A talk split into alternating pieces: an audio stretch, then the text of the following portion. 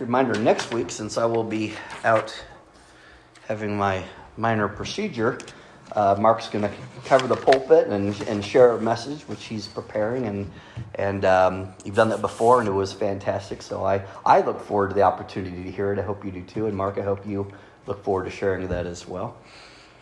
But this is the first Sunday of the Lenten season. If you haven't already done so, listen to the message I delivered on Wednesday night for Ash Wednesday. I, I, spent the time talking about the origin and meaning of the season of Lent, and I truly believe that it will help you understand why this is such an important part of the Christian year, and will also help you prepare for Easter, which is, of course, the purpose. It was a good and thorough presentation, so I'm not going to take a lot of time this morning to discuss it further. Just please listen to that message, and then, of course, reach out to me if you have any questions, would like to discuss it further, uh, or want some guidance on where you can study it more for yourself. Last Sunday, I shared a message titled A Time for Everything. We took the familiar words of Ecclesiastes 3 and unpacked them a bit as we followed the author's attempt to answer the question what purpose does it serve to work so hard during our time on earth? Does it make a difference at all? And I'm paraphrasing the questions there quite a bit. But as the First Testament text of Ecclesiastes 3 revealed, there is a time for every activity under the heavens. And in a lot of ways, the modern period that we celebrate as Lent draws itself from uh, start and end points of anyway from the season from two important benchmarks in Jesus' ministry his baptism, called ministry, and his resurrection. And notice that I called these benchmarks and not the starting or end points, because we know that his life was divinely ordained from the start and his work continues in the world still today. And you, as a disciple of Christ, and this church as a part of the global church of Christians, are an important part of that work which still continues. It's true that we don't have a lot of information about the first 30 years of Jesus' life recorded in Scripture. We have the account of his miraculous birth, which we celebrate with the season of Advent and Christmas. And there are some accounts of his young life, such as when Mary and Joseph fled to Egypt to escape the wrath of Herod. And this can be found in the Gospel of Matthew. And then their return to Nazareth is foretold in Isaiah and recorded in Matthew 2 23. But the first time that the world gets to interact with and experience the person of Jesus is at the age of 12. From Luke 2 41 through 52, I'm going to be reading from the NIV this morning, Luke 2 41 through 52.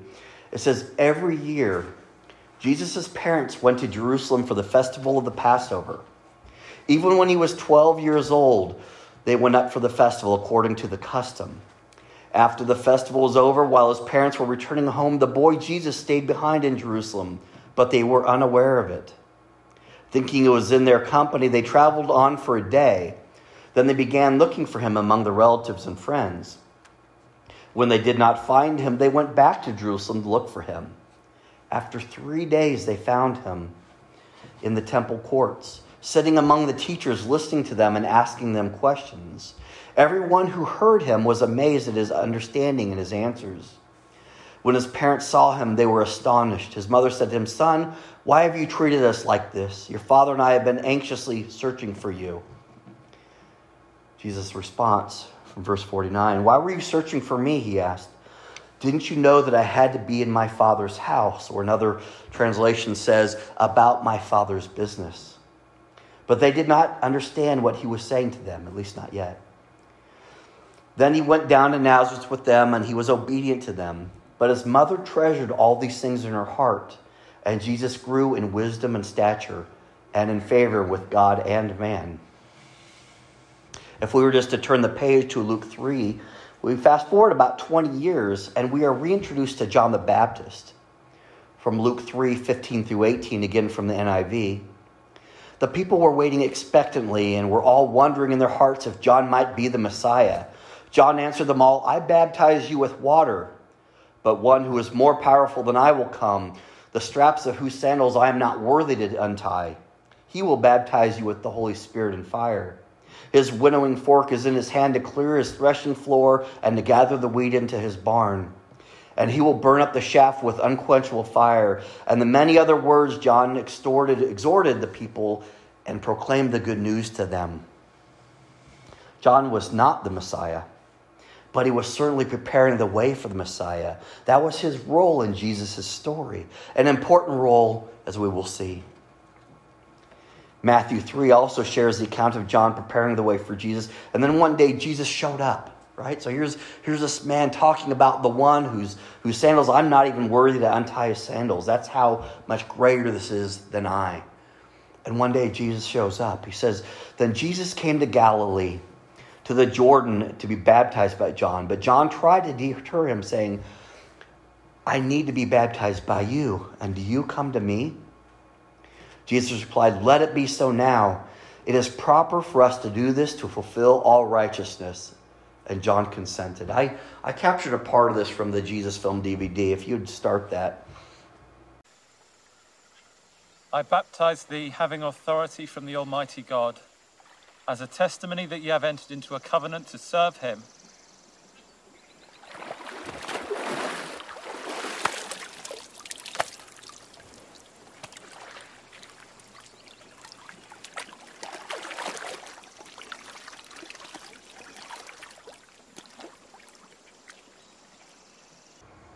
As we can see, John is doing his ministry, telling about the Messiah that will come and baptizing people, and then look who comes.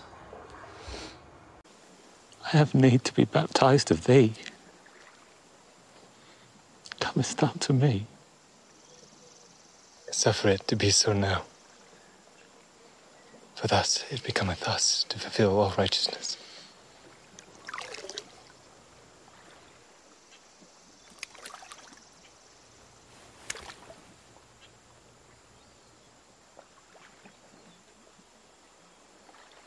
I baptize thee,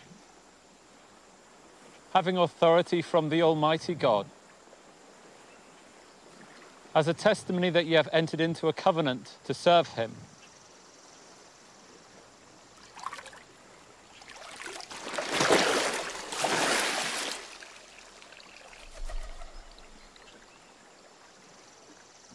This is my beloved Son,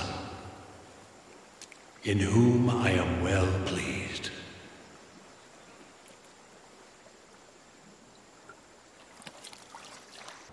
Just as a reminder, we have free copies of that Jesus film DVD. And it's not the greatest theatrical production.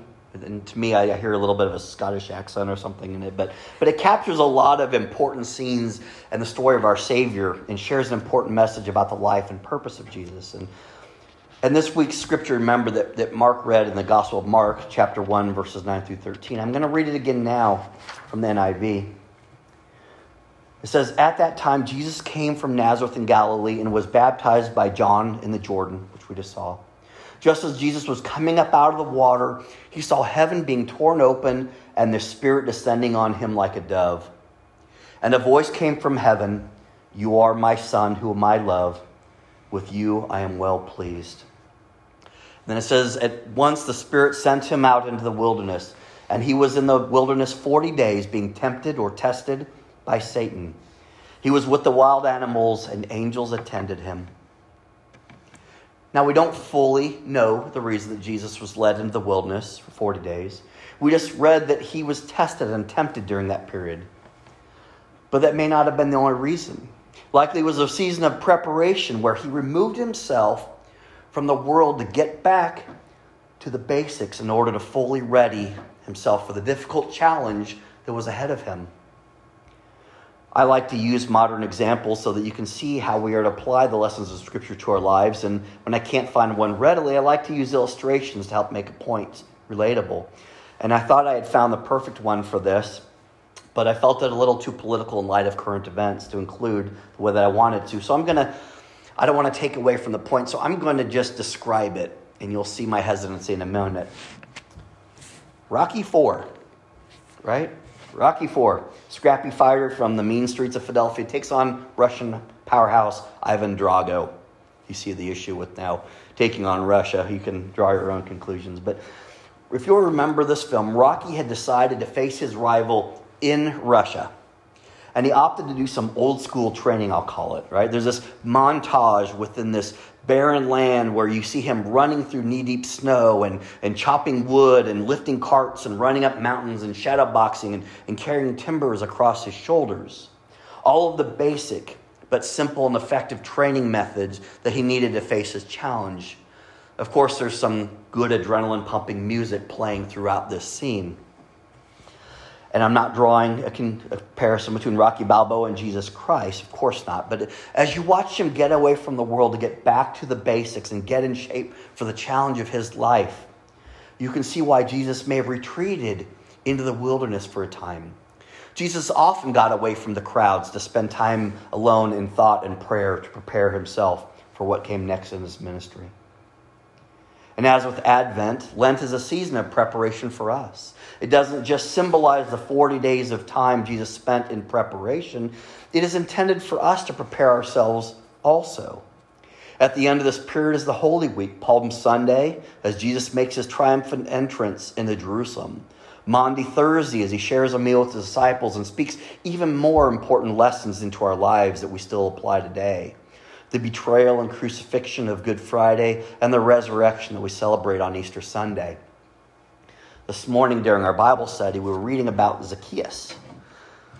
Little Zacchaeus, the tax collector, and, and there was a, a poignant moment I hadn't hadn't noticed until this morning when we were, were studying it. And, and the question was this it says, What must it mean to Zacchaeus when the King of Kingdom, right? This is Jesus Christ himself, publicly declares him a son of Abraham. That was found in, in verse 9 of Luke 19. And he said, You are a son of Abraham. You know, and the question went on to say, how do you think he's going to celebrate that holiday, which was the Passover? So think about this. All this was done for you. So, how should you celebrate this Lent season? How should you celebrate the resurrection? Because this was done for you. All of this was set in motion by God and, and done so that you can have a personal relationship with Him and the hope of a future that includes an eternity with both God and Jesus. I titled this message 40 Days Later because there was a plan and a purpose that was established all the way back at the beginning of creation. God wants a relationship with his people. As we have disobeyed and gone through the repet- repetitive cycle of, of, yes, God, I love you back, to, you know what, God, we can do it on our own, thank you so much. And then, we need you, please save us. And then, thank you, God, for saving us. We love you again, to we can do it on our own for a while. Over and over and over, we do the cycle. And as 2 Peter 3 9 reminds us, I love this the Lord is not slow in keeping his promise, as some understand slowness. Instead, he is patient with you, not wanting anyone to perish, but everyone to come to repentance. He couldn't compromise his holiness. And it's not in his nature to ignore us, to leave us, to destroy us, to stop loving us or stop caring for us. He had made his covenant promises that we are his, and he will love and protect his people. So he did the one perfect thing that he could. Say it with me from John 3:16. For God so loved the world that he gave his one and only son that whoever believes in him shall not perish but have eternal life. And then, if you were to read in verse 17, for God did not send his Son in the world to condemn it, but to save the world through him. I told you that he went into the wilderness to prepare himself to the greatest challenge of his life. We are a challenge. It's hard to save us. We certainly can't save ourselves. All of this was preordained and set in motion from the time that Adam and Eve first sinned. And there are different theologies on whether some of the numbers used in the Bible are literal or just symbolic in meaning, and, and whether it rained for 40 days or just a very long time, so there was no end in sight. Whether the Israelites wandered the, the wilderness for 40 literal years or just seemed endless. Whether Goliath taunted the Israelites twice a day for 40 days or was just incessant. Whether Moses' multiple periods of 40 days and nights on Mount Sinai was literal. Or Jonah's warning to Nineveh that they only had 40 days left. There's so many examples of this number 40, but the number isn't necessarily the point. It's what happens after those 40 days or during those 40 days. The rain stopped and the land reappeared for Noah and his family to claim the covenant promise that God would never again destroy his creation. The Israelites reached the land that was promised to them. Again, not that it wasn't ready for them, rather, they were not ready for it. Consider this a period of preparation, of testing of faith. Are you seeing a theme here? Goliath was defeated, and a young shepherd by the name of David earned the favor of the king that he would someday replace. Moses was prepared to further lead God's people. Nineveh repented and was saved. And Jesus emerged from the wilderness ready to save the world. Those are some pretty high standards, aren't they? But your role in God's good plan for the world may just be just as important for the people around you as you follow the instruction to, compla- to proclaim the good news and make disciples. However, you choose to prepare for Resurrection Sunday and the miracle that the cross represents, I hope that is deeply personal and meaningful. I pray that you spend this time preparing yourself to receive the gift of salvation, a gracious gift made possible not because of what you do or don't do, but because of who He is and who He is to you. If you don't know what that means, if you would like to talk about it, please don't remain silent. The church exists to guide you into a personal relationship with your Heavenly Father and Jesus Christ as your Savior. My role as pastor is to be available to you for that specific purpose. It would be an honor and a blessing to help you however the church or I can. We're going to celebrate communion in a moment. Jesus tells us that all are invited to accept the gift made possible through his sacrifice. We are reminded to do this in remembrance of him, but is also a time of quiet reflection and reconnection with him. I want to challenge you to take advantage of this Lenten season to prepare yourself by taking an honest look at yourself. See yourself as God sees you, not overly critical, not as the world sees you or as you think you should see yourself, but as God sees you. Perfectly created for God and for good, and fully equipped for the purpose that He has established for your life. If you aren't where you think you should be or where you want to be, now is the time to ask Him to speak to you. I also want to issue another challenge for the remainder of this Lenten season. Let's take that number 40 and apply it with intentionality. Will you read the Bible for 40 minutes more than you usually do? Will you say 40 more prayers than you normally would over this period? How about this? Will you simply start and end your day with just 40 seconds of giving thanks to God? I promise you that's the best way to start your day and end it. It is my prayer that each day we are more prepared for our salvation than we were the day before that. And I want to make that our prayer. So let's let's pray.